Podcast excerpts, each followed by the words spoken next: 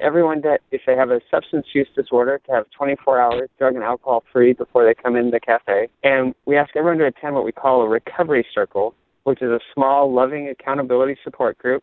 Hello and welcome. I'm Lori Hardy. Thanks for listening in as we talk to leaders in our community. Today I have with me David Coffey with the Recovery Cafe in Seattle. Welcome, David Coffey, to Spotlight. I'm having a hard time believing your name is Coffey. Is that true? Uh, it is. I, I tell people that I had to change my name to get the job. it, it, my last name is Coffey at Recovery Cafe. Oh, that's so great. We, David works at the Recovery Cafe in Seattle, and what is your position there? I'm the executive director.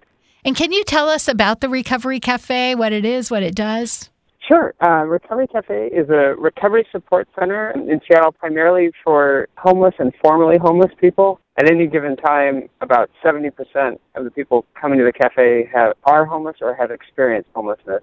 What that looks like pre-COVID is we're a gathering place and we're a membership organization where people agree to live by the principles of the cafe and with that comes their rights responsibilities as a member of the cafe. And that includes we ask everyone to be a contributor, everyone that if they have a substance use disorder to have 24 hours drug and alcohol free before they come in the cafe. And we ask everyone to attend what we call a recovery circle, which is a small, loving accountability support group.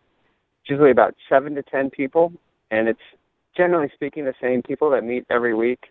And they all have a trained facilitator, and we, we use the recovery coach model for our facilitators and that's really so many of our the people come to Recovery Cafe have suffered significant trauma in their lives, particularly as children, and often at the hands of people who are supposed to take care of us. And we are a firm believer that trauma that is not transformed is transmitted, and so we really want to be a place that helps people process trauma and come out on the other side. And we do that through our community of radical hospitality, in a sense, uh, loving people back to life. Radical hospitality. I love that. Thanks. We're very committed to it. So somebody is maybe are they living on the streets and they just decide they want to come in. They've been drug free for 24 hours. What happens when they come to the door? So we want to warmly greet people and um, tell them about what Recovery Cafe is. Invite them to be our guest for the day. And I should say, you know, if if I came to the door and I smelled like I've been drinking or my behavior suggested I've been drinking, then it would be a conversation. Any 12 step meeting, the only requirement to attend is a desire to stop using. And we do have 12 step meetings at the cafe at night. So invite people to go to that 12 step meeting. And then when they have 24 hours, come back to the cafe so they can be our guests for the day. And so, again, this is pre COVID. We have lunch and dinner Monday through Saturday. And so you can have a meal. We have different classes going on. We have a latte hour, all the coffee you can drink. Hmm. And a lot of other partner organizations come to the cafe to connect with our population. So, for example, FareStart recruits for their employment program. The King County Nursing Corps comes and does a clinic for our people. It's just, a, I mean, I could talk for hours about the cafe, so you'll have to cut me off. it's a really sort of great gathering place but at its core is creating that sense of authentic relationship and community for people. It is so important because we know when drug addicts are in deep in their addiction, their families usually don't want much to do with them and they really don't have a place to go. So if they want to get clean and sober before their family's going to trust them again, this is a great next step. Oh, you're absolutely right. Uh, so often what I think what happens, some people get stuck in this. You finish treatment and you're told, don't go to any of the old places. Don't go hang out with anyone you used to hang out with. Go get sober. And that is a really lonely, isolating place. Isolation is a huge trigger for relapse. So I think you're you're absolutely right. If you if, if you're going to be on the recovery journey, it's way better to do that with others. And speaking of isolation, I had told you in the beginning I'm also a recovery coach and what I have been amazed with with the gals that I've been coaching is everything about COVID goes against recovery. Isolation, uh, staying in one place all the time and mm-hmm. also, you know, usually when you first start in recovery, they don't want you working full time because they want you to work on your recovery and all of these gals are essential workers, so they are working tons of overtime, and yet they are so committed to their recovery. And they all started at the cafe.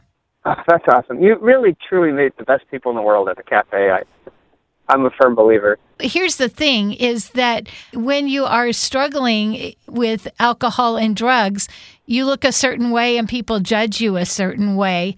And I think that being in a place that can just, like you said, radical hospitality, radically love you, it makes all the difference in feeling accepted and not shamed. And I know some of these services, they really try to do good work, but sometimes they are actually kind of mean to the homeless people who are drug addicts because, you know, sometimes they act irrationally. Yeah, I, I think that's true. A little bit of our special sauce that many of our staff and our community people have been there, they, so they they know what those shoes feel like to stand in, and, and so that I think that gives us a an extra dose of compassion and understanding that is really helpful in terms of connecting with people, especially when they first initially come to the cafe and one of the things I wish I could show you pictures right now, but the other thing where it's a really beautiful space. That's another piece. We were, we really want people to feel like your life matters. You are worthy of good things. Mm. You're worthy of a beautiful space. You're worthy of being treated with kindness and respect. Uh, and a lot of people, the world has not treated well, and they don't feel that way when they first come to the cafe. Yeah, and and I think that they are so surprised when people just love them and treat them with respect because they're so not used to it. Yeah, I think that's right. And, you know, maybe in a, a little story that I think illustrates what you're saying, you, you know, we have that 24 hour drug and alcohol free rule. You know, relapse is often a part of the recovery process. We had a member who relapsed, and traditionally when he relapsed, he went uh, on a bender for months. Mm. Like he, when he relapsed, he relapsed hard. And in this case, it was a one day relapse, uh, and he came back, and our founder asked him, "What what was different? Why did you come back after one day?" And he said, this is the first time in my life I felt like somebody cared. Ugh. And so that's we want to be that. So yeah, people make mistakes, but just get 24 hours and get back in here. You're part of our community. You offer them grace. That is amazing. Now, um, COVID has changed a lot of things, and I know that in in Seattle they can't come in the building. Is that correct? Yes, we've moved. The majority of our recovery support is now via telephone Mm-hmm. And then we have some virtual support. We have like an online Pathways to Recovery meeting, and we have some Zoom recovery circles. We're working on building more, creating more. There's some technology challenges for some of our members to get on those. But so for the what it looks like for the cafe right now is telephone support to our members on a weekly basis, the opportunity to join things like Facebook Live and LinkedIn events that we do. And then we also are giving meals, to-go meals away every day for two hours a day. And today is an example. Once a month, we do a resource connection day. So today we had several organizations all set up in booths outside the cafe. and we had the King County COVID testing team there, and they tested over 65 people for COVID. Wow. Yeah, and so we're really trying to, and then we just give people. Uh, so for a lot of our homeless crew, they it, they feel utterly abandoned right now out there. Mm-hmm. You know, it's it's much more difficult to get people into shelter, and a lot of services are a lot not just due to COVID, they're much more restricted.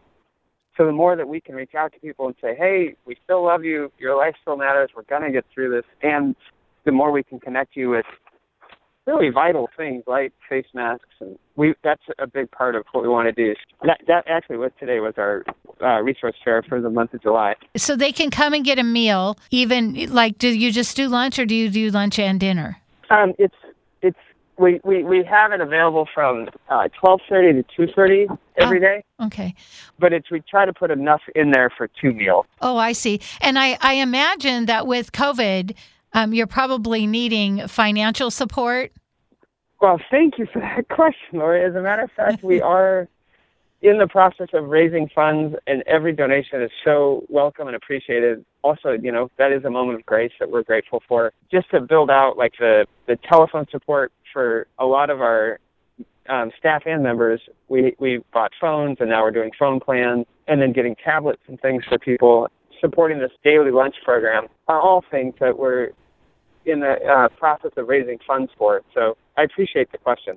Well, and I think if you have people that have been in recovery and they're leading the groups because they've been in recovery, they're probably, you know, just kind of been getting on their feet. So computers and phones and big things like that probably aren't quite in their wheelhouse yet.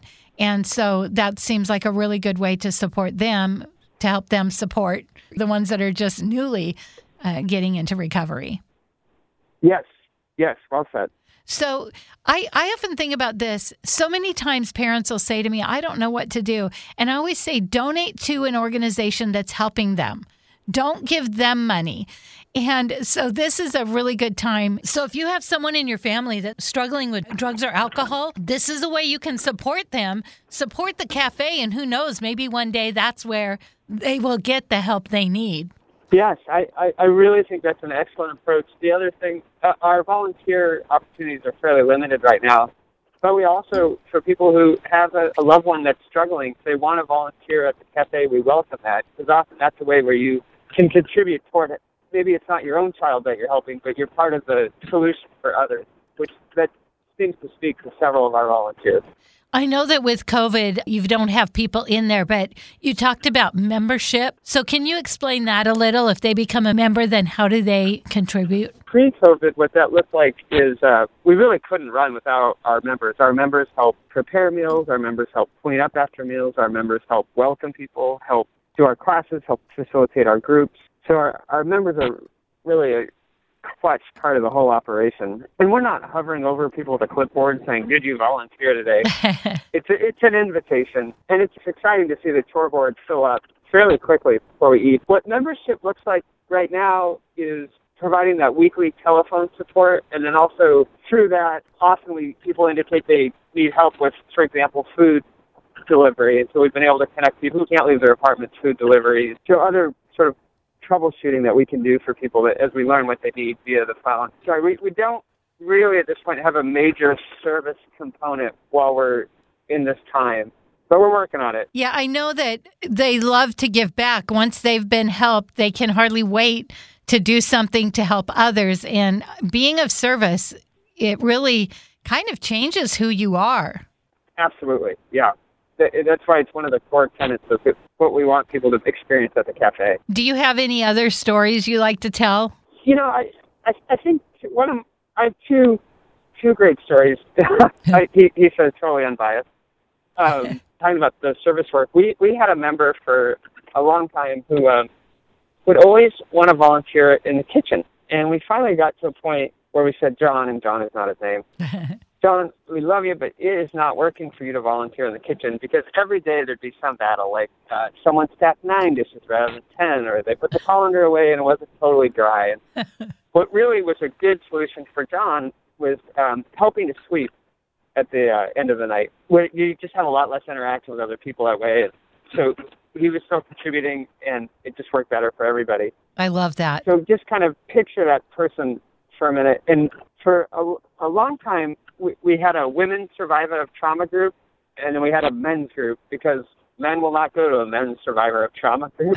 I just think that's interesting about men. And so imagine the gentleman I just told you about. He was in this group, and then we had a gentleman who was, I think, in his early 70s, and he had had a long, long period of recovery, and then had relapsed.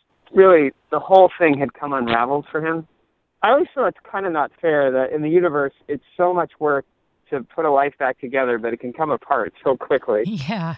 But and that had happened for this gentleman. So he'd been homeless for about a week, and and he ended up sitting in this group with this other member I told you about. And then we didn't know about this till much later. John ended up taking this gentleman to his apartment so that he could get cleaned up. And this gentleman was so frail he couldn't wash his own feet. So our John, who we literally had to referee a battle with for about you know three weeks in the kitchen, washed his feet for him. And to me, that's the real power of the cafe.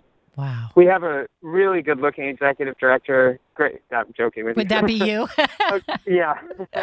you know, really sharp board, great staff. But the real power of the cafe is the person with two years of recovery talking to the person with two months of recovery, talking to the person with two days, mm-hmm. who sits next to someone in a 12 step meeting says, David, you've got two hours right now. Get another 22 hours and come on into the cafe. That's the real ripple effect. You know, Yeah. um, so I would just say that, and then the other kind of since you asked, one of my other favorite stories is, you know, as you know, it's it's a process. Things don't happen overnight. We say it takes as long as it takes, and this gentleman who kind of is a, art, a typical art. A lot of times when people first come to the cafe, they don't make any eye contact. They really engage very little. Like they get their meal, they eat, they do what they have to do. They go to the group, and that's about it. And then over time, they really begin to engage. And so we had a member who that was his story when he first started. No eye contact, sat in a corner off by himself.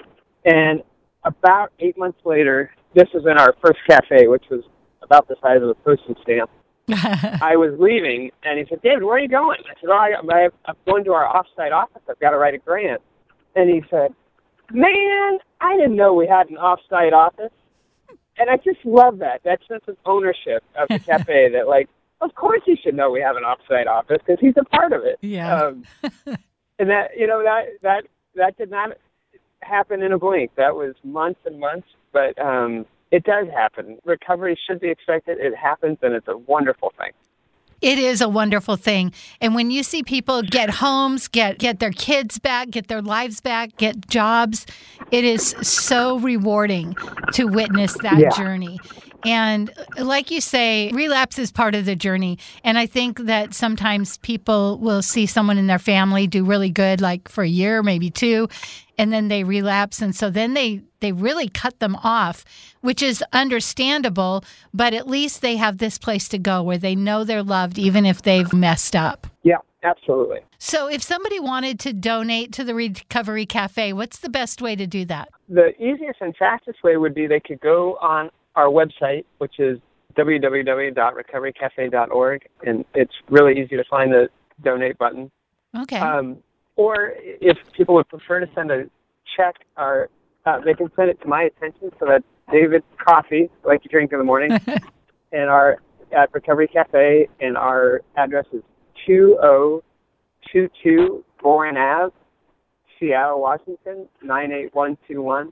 Again, that's uh, two zero two two Boren Ave, uh, Seattle, Washington nine eight one two one. I'll put that in the show notes. My son was in recovery with the Matt Talbot Center, and Oh, yeah. which he was staying at the church around the corner. So Mhm. I, I think he stopped in a few times, but um, so we walked by there a lot of times, like on the weekend when you were closed. Yeah, well, if, if you're ever in town, I'd love to show it to you in person. Awesome. We can wear our masks, and I'll kind of give you the grand tour. That would be so great. Well, thank you so much. Thank you. Everyone that if they have a substance use disorder to have 24 hours drug and alcohol free before they come in the cafe. And we ask everyone to attend what we call a recovery circle, which is a small, loving accountability support group. David, you talk about radical acceptance and radical hospitality. And I love that so much because welcome is such a big deal. And people that are struggling with homelessness, drugs, and alcohol, they don't get a big welcome. And we understand that. People are afraid, especially if their behavior is a little crazy. But here's a place that can help them find the resources they need help them feel loved and accepted and even cherished, and then give them a place to serve and a way to help others. I think that's so amazing. What's your biggest need right now? supporting this daily lunch program. And people can support that by going to the recoverycafe.org and there's a donate button. And if you're in Seattle, you can drive around, check it out. You'll see people around the building because now they can't go inside. So they're serving lunch outside, and that is the biggest expense right now is food in order to feed these people who have been used to having a daily meal and daily conversation as well as connection at the Recovery Cafe. If you want more information, you can go to the recoverycafe.org. If you have an addict that needs some help, you can direct them there. If you want to talk to somebody because you have a family member that you're concerned about, you can stop in and have a conversation, of course, with a mask these days. One other thing that I want to talk about briefly is recovery coaching. This is a type of coaching that helps the addict get their own plan. So many services that the addict can access, they have to jump through hoops. And of course, because they want to keep them sober. But once they get a recovery coach, that coach will help them make a plan and support them and help them get where they're going, whether it's a job, getting their kids back, going to school. It's an amazing, amazing program. And if that's something you might be interested in, maybe you've thought about becoming a recovery coach. There are trainings throughout the year. Now, it's been a little different with COVID, but you can go online which I will put in the show notes. It's a program called CCAR.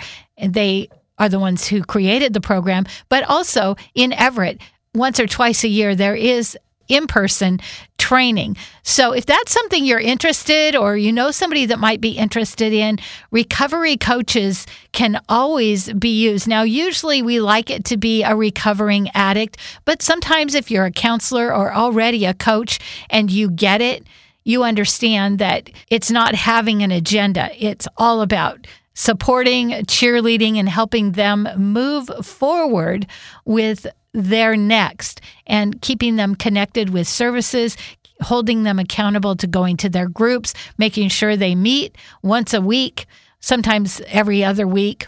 As a recovery coach, it has been so awesome for me to see how this works and see for me, women, not getting their lives back, but getting new lives. And during COVID, as I mentioned, it's been a bigger challenge for recovery. Even to get into rehab has been very difficult because of COVID. They don't want to bring in new people.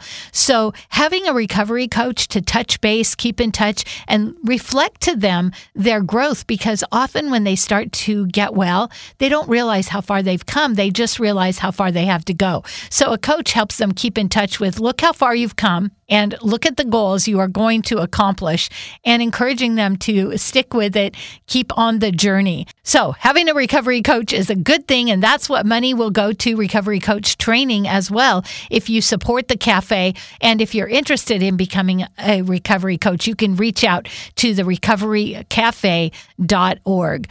So, David, what brought you to the Recovery Cafe? You know, Laura, it was pure grace I was moving to Seattle and looking for a job, and I had heard someone sent my resume to the founder of Recovery Cafe. The founder is uh, Killian Noe. I was living in Washington, D.C. at the time, and she had helped co found Samaritan Inns in Washington, D.C. And so I actually thought someone was playing a joke on me when I got an email from Killian, seeing if I'd be interested in interviewing for a job at Recovery Cafe because I knew of her from her work in D.C. So I'd like to say I scoured the land for the best job in the world, but it was pure grace. And it really lined up well with I'm I'm passionate about everyone is given the proper resources and support has so many gifts to share in the world. And that's really what Recovery Cafe is all about is we know everyone has gifts to share. We just got to give each person the opportunity to find those gifts and share them. And what makes you so interested in recovery? Several things. Um, p- personally, I, uh, alcohol is alcoholism has played a pretty devastating role on my father's side of the family. And so I have a dream that someday there'll be a recovery cafe in Denver where I'm from, but really I think there should be a recovery cafe everywhere. And then also, and we've talked about this before, it's just such a gift to see when people embrace the recovery journey and like you said, you get they get their kids back, they get a good job and you see them going back and helping the newcomer on the journey. And I it's just such a fulfilling gift to be a part of that on a regular basis. I agree. And boy, I agree. There should be one in every town. In fact, if somebody wants to have a recovery cafe, what, what would they do if they wanted to start one in their area? Great question. Google Recovery Cafe Network or just go to recoverycafe.org, www, and there's a link there. And we, there's a whole website that explains how to become a Recovery Cafe Network member, and we'll put you in touch with people that you can talk to about it. Uh, but so it all starts with that website and just filling out the basic information form. I'm Lori Hardy. Thank you so much for listening today. We hope you've learned something new. Join us again next week as we continue to talk with people that are making big differences in our community.